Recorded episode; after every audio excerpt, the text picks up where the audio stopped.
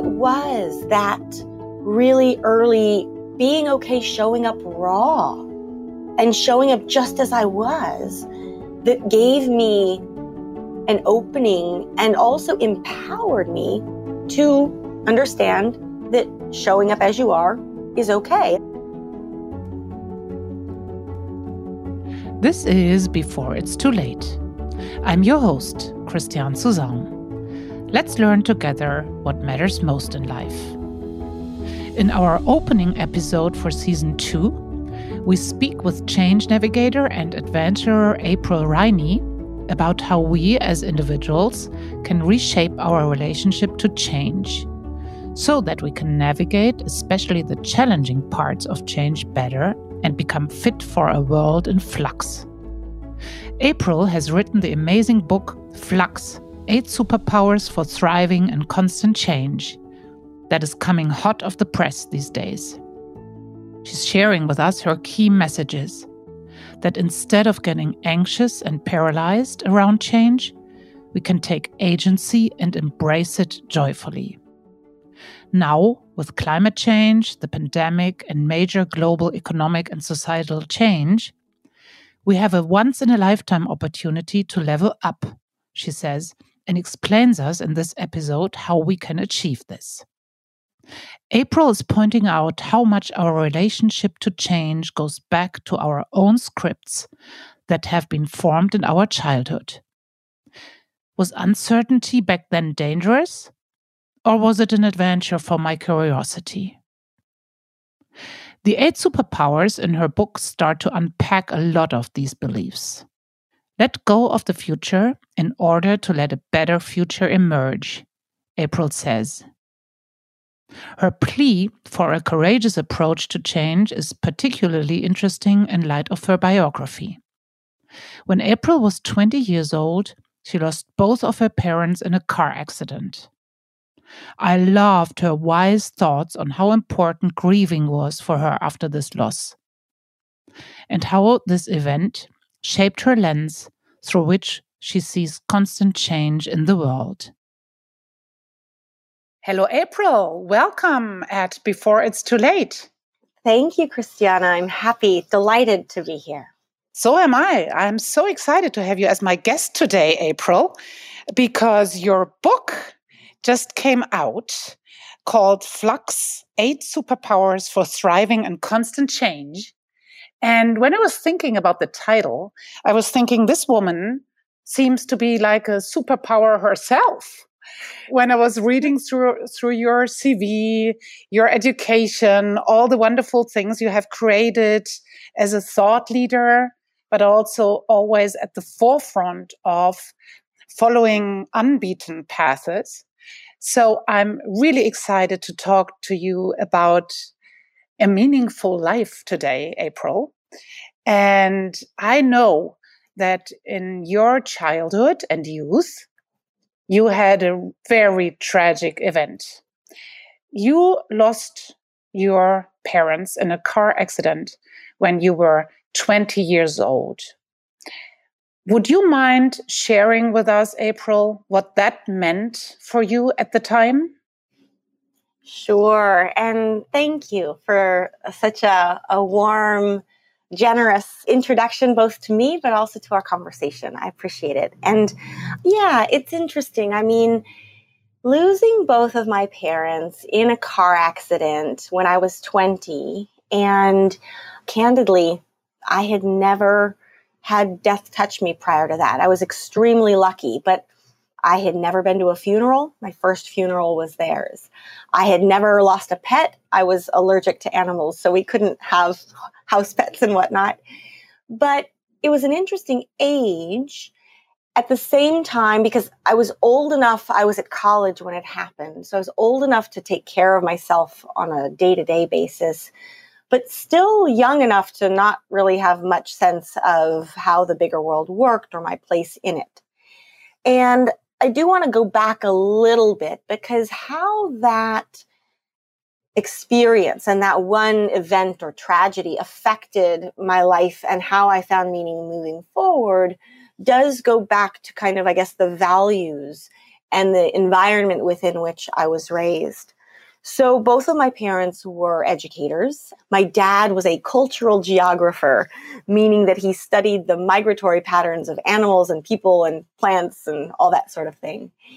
And we didn't have a lot growing up. We didn't have a lot of physical material possessions, but education and travel were the two things we were kind of allowed to spend money on, allowed to prioritize, and were very much prioritized by my parents.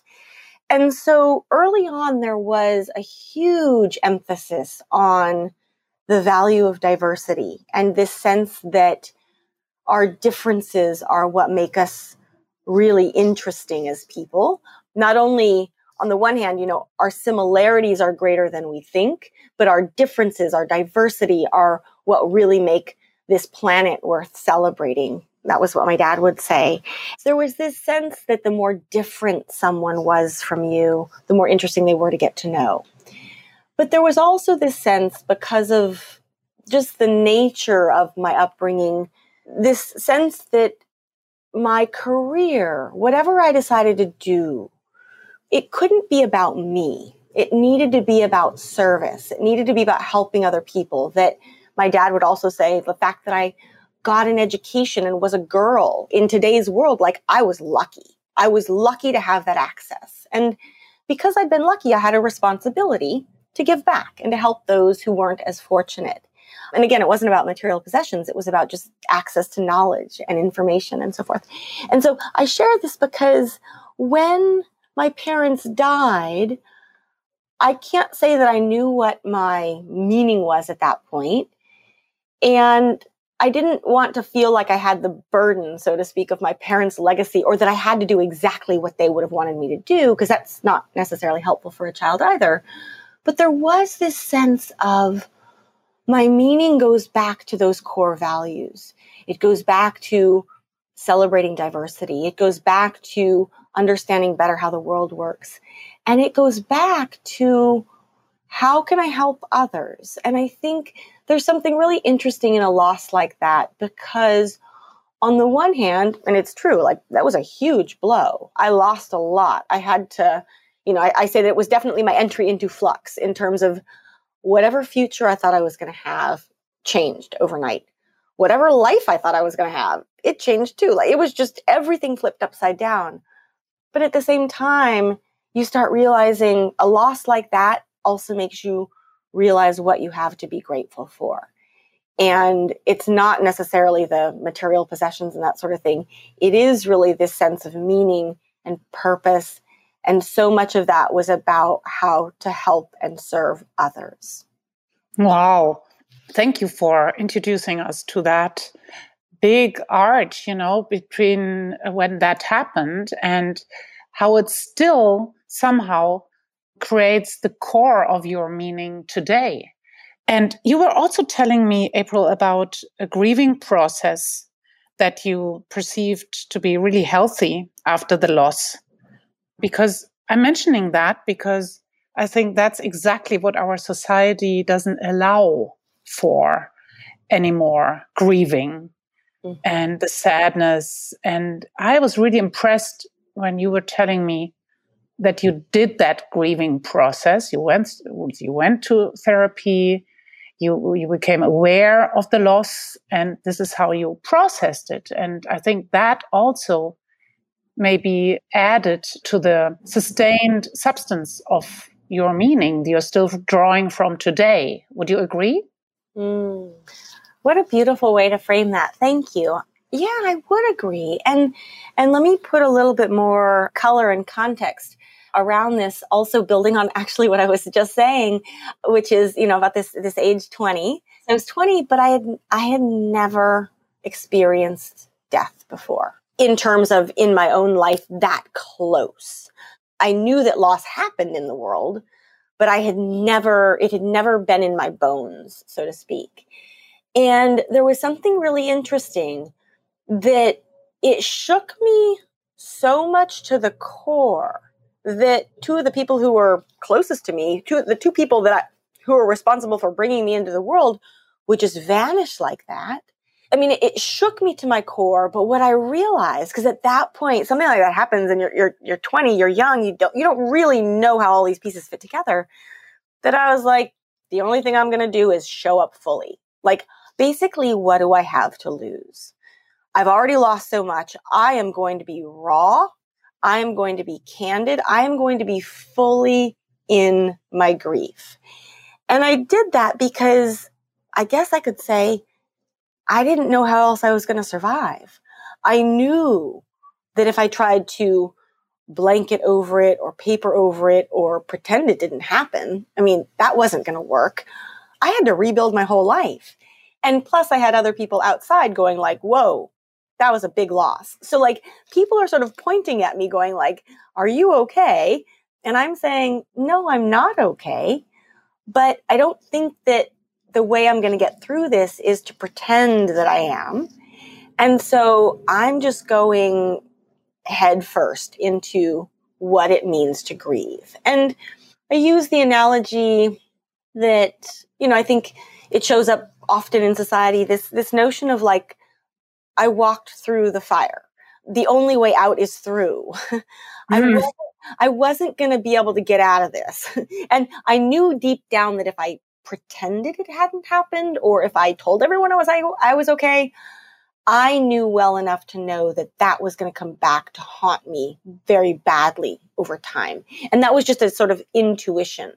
And I can now say many years later, it was that really early being okay showing up raw and showing up just as I was that gave me an opening and also empowered me to understand that showing up as you are is okay. And that actually, many years later, and having experienced lots of different kinds of loss and with others and so forth over time, that I deeply worry about across society when we feel like we can't show up fully, when we are supposed to quote unquote grieve in a certain way, but not in another way.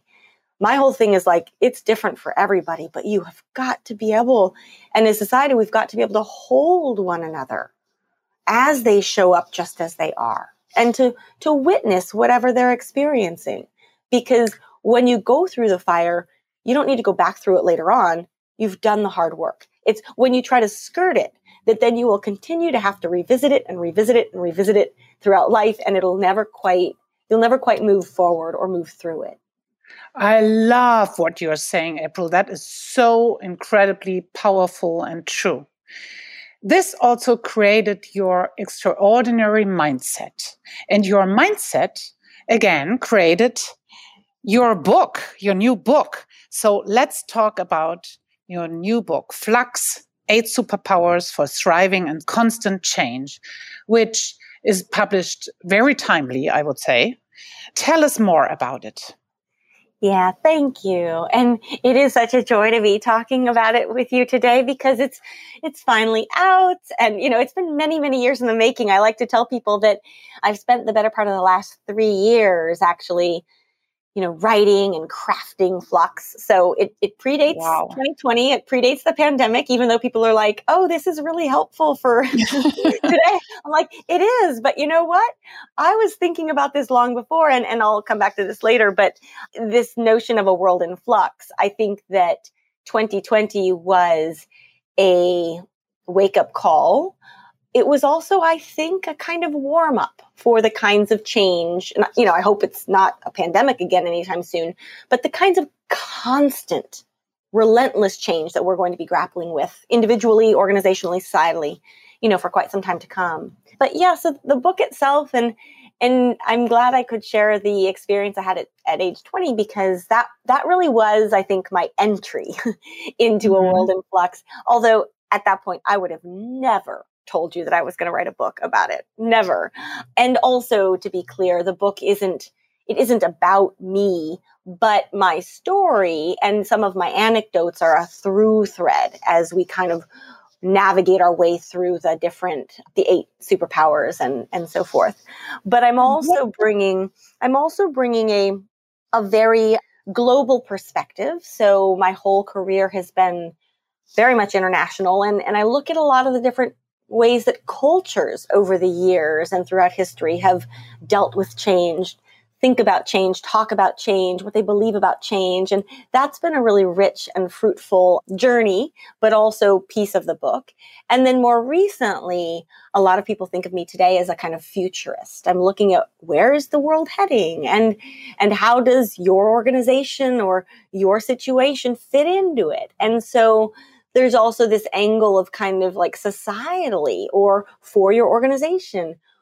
What do we think about how do we approach a world in flux? So i bring this up because there's kind of the very human piece there's a very global culture piece there's also a kind of business angle to this world in flux. But the core concept that it wraps around is this notion of a flux mindset.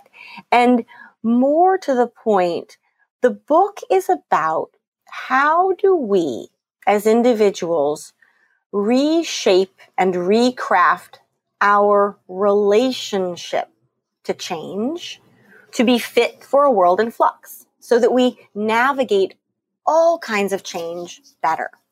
Because one thing I have learned in my, you know, in the past 25 plus years of researching this space, as well as living it and, and so forth, is that every single individual, every single organization, every single culture, everyone struggles with some parts of change. Now, not necessarily in the same way, but we all we are able to adapt when our back is against the wall and we're forced to. That's not a very nice way to learn how to change. yes, um, but sometimes the only one. Well, it is, and yet there is actually a whole lot we can do as humans to improve how we relate to change. And so the way that I define a flux mindset is the ability to continuously see all change. So here, good change, bad change, change you expected, change that was unwelcomed, change that blindsided you, change that makes you happy, all kinds of change. It's the ability to see all change consistently as an opportunity, not a threat, and also to be able to harness its silver linings. And that silver linings piece is, is key because I think a lot of people, when we look back on times of great change, we see that's when we grow. But when we think about change in the moment or a change that's going to happen, a lot of times it makes us fearful and anxious. And what are we going to do? We get paralyzed. There's a lot we can do to actually take agency for how we relate to change into our own hands and do a much better job of it moving forward. And I think my the meta message is we all are going to have to do this. Not only should we, we're going to have to and we should embrace doing so joyfully because the future the future is not more certain. It's not more stable. It's not more known. The future is more uncertain. It's more unpredictable. It's more flux. And so I kind of think like we're being dealt a once in a lifetime, once in a century, I don't know what, but a, a once in a lifetime opportunity to really level up and relate to all change better. And that to me is incredibly exciting. How, April, are you suggesting that we are changing our mindset about change itself? You said it does require agency and probably also curiosity, right? But as you know, human beings are very, very resistant to change unless they have to. So, what is your formula to incentivize or encourage or push us to change our mindset about change and really go to the next level? Yeah, great question. So, the word flux, I love this. It's both a noun and a verb. As a noun, it means continuous change. That's how I think a lot of people have heard about it first. But as a verb, to flux means to learn to become fluid. So part of how I like to phrase what we're talking about today is that, you know, the world is in flux, but we all need to learn how to flux, how to be more fluid, more, and you know, you hear agile, you hear resilience, you hear adaptable, but it's really, I like to call it more fluxy. So it's both a noun and a verb, but also what I often hear people say is when it comes to change, humans love change. We hate being changed. We love changes that we opt into, right? A new relationship, a new adventure, a new job, right? That kind of change is easy. But there's a whole bunch of change. We really struggle with the changes that we can't control, the things that are unexpected, the things that disrupt our plans, right? That's the change we resist. We pretend it's not happening. We fight it. That's the kind of change that shows up in flux. That's the kind of change, you know, I very much hope that we have a lot more change coming our way that's the kind that we opt into for sure. But I know that there's going to be a lot more change we don't opt into that's coming our way. And so, how do we groove that mental muscle? And I think there are a couple places where I start. I mean, yes, it's true that humans are resistant, but I do think also that humans right now, and I'm I'm overgeneralizing, but this sense humans are in a lot of pain right now. There's a lot of, and it's everything from anxiety and burnout and depression and mental health challenges. It's concerns about the existential, you know, existential concerns about the future of our planet. It's concerns about what my career is going to look like, what my bank account looks like. I mean, all this stuff. And so much of that, though, does go back to our relationship to change. And so I sense, and this is where 2020 was for me. For me, my book wasn't about 2020. It doesn't date back to then, but it was an incredible accelerant for my ideas because I think a lot of people are acknowledging that they're not actually satisfied with the life they're living. They oh, yes. know they can do better. And they know that a lot of that has to do with how they react and respond to change. So one of the things, yeah, that I found most interesting about my own research is how few people actually have given thought to their relationship to change. So the first step is actually profoundly simple. like, have you thought about yours? What delights you? What really derails you? What things do you struggle with? And, you know, sort of doing almost like a, an assessment or what I call your flux baseline of getting to know your relationship to change. Because then what you discover is there are certain things you're, you're probably really good at and other things that you're not. Let's focus on the things that you aren't with the promise of actually being much more flux and future ready as a human. And that's a strong incentive to people. So I think, you know, the basic, the beginning is actually quite simple it, and it relates to self awareness and it relates to understanding how you relate to change today. But I've continually been really surprised at how few people are actually that clear on it on day one. Let's go still a level deeper in, into your book, April. What are the key takeaways the reader has after having read your book?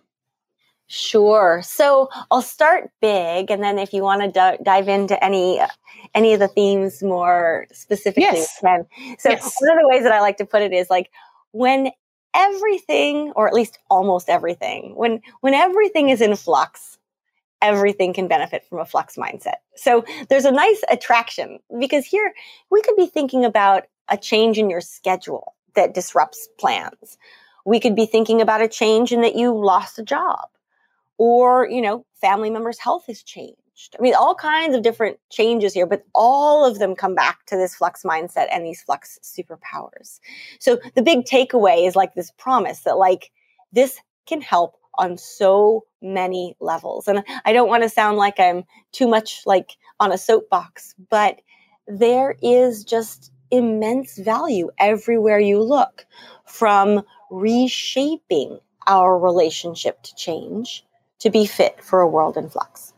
From a shift from this belief that somehow change will pass or that humans can control what happens into a much more fluid understanding and appreciation that, you know, and, and I know this, this will probably upset some people listening, but at the end of the day, neither you nor I nor anyone can control what happens.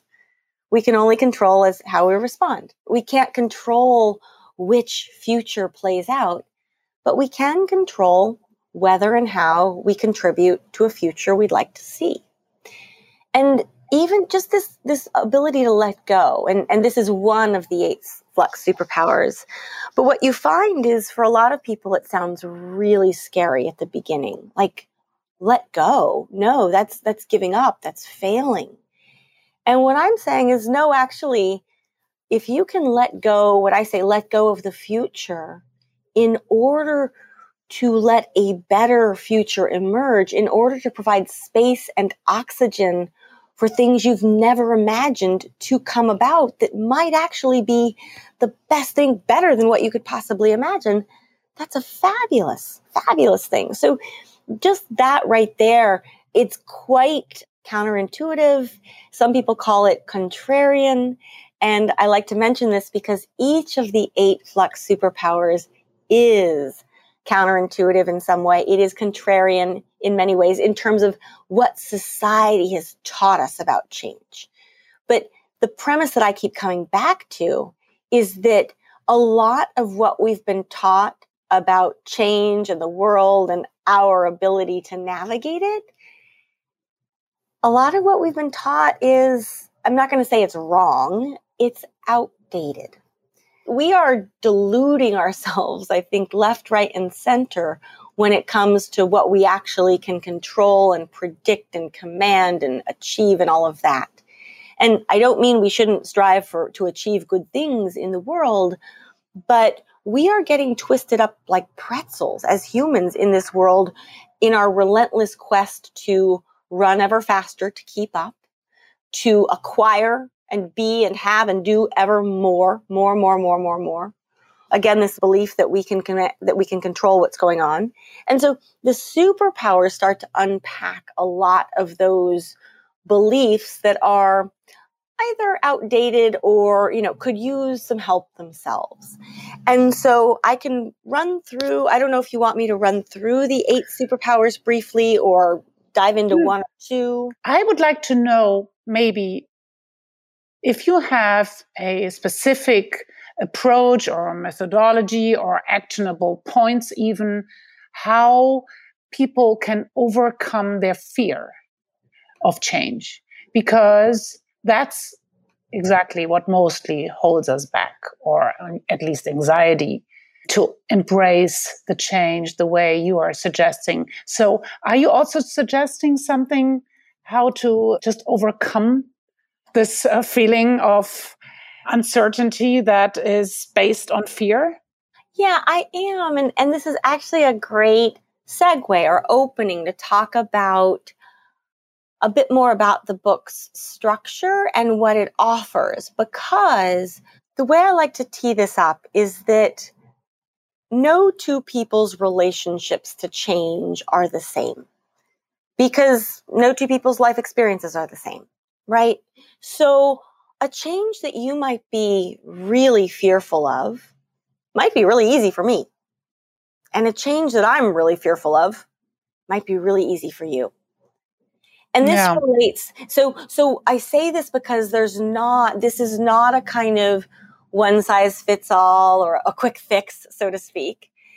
But in the book, the, the book is designed, it's written, created, you could say, to be very interactive, very reader friendly. And throughout the book, you have series of questions and some exercises and call out boxes and like all of these things that are designed for you to use and engage with the book in a way that helps you get clearer about your relationship to change, which in turn helps reduce or allay that fear. Right? But what's hard for me to do is say, oh, there's one kind of fear about one kind of change because everyone's different on that metric. And it's funny, even something as simple as moving a lot. Let's say that you had to move your house every year, right? Mm-hmm. For some people, this is terrifying. People who have grown up in one town or, you know, come from a long standing, like generations in the same place, the idea of moving every year is, is not something they want to think about. For other families, other people, and again, this is how you're raised, you moved a lot as a kid. You may like it or not like it, but it doesn't scare you. That's for sure. You're kind of like, ah, another move. Okay. That's just one example of how differently it can play out. Now, more broadly, what I want to surface here is how our relationships to change get formed. And a lot of it goes back to what I call our scripts. So, like a movie script, our scripts. Our scripts are the narratives and stories and norms by which we live our lives. And they largely describe the world we expect to live in. So if I do X, then Y should happen. And every person's script is different because again, your life experience is, is different. But for the most part, our scripts are really, really clear. And our scripts describe the world we expect to live in, and they begin young. And so your script is a product of where you were raised, at what point in time in history, by whom, around whom, with access to what or not access to what, your place in society, your privilege or perceived privilege or perceived lack of privilege. All these things factor into your script, right? That shapes how you think about change. Do you see change from a place of hope or fear? As a child, were you taught that uncertainty was dangerous or was it an adventure for your curiosity? When change hit, and here I say your family, but whatever environment you grew up in, when change happened in your childhood, was it generally a good thing, an exciting thing, a kind of like, wow, let's look forward to this? Or was it a disruptive thing that, you know, that, that really harmed your family, right? All of these things play into our scripts the challenge we face, and this is one thing I can sort of, you know, at the risk of generalizing a little bit, across the board, a lot of people, I would even say almost everyone's script in some way today is fraying. What's happening is, regardless of the script that you grew up with, you're starting, we're collectively starting to realize, wow, the world that we thought we were going to live in looks really different than oh, the world yeah. that we see today, right? So, right there is our signal that each person probably needs to improve their relationship change in different ways, but we all need to do it. And so, the book does, is designed to guide each person through that. And in the process, though, key is exactly what you talked about doing so in a way that helps reduce our fears and anxieties and ideally helps them go away entirely. April, oh my God, thank you so much for being my guest on Before It's Too Late today.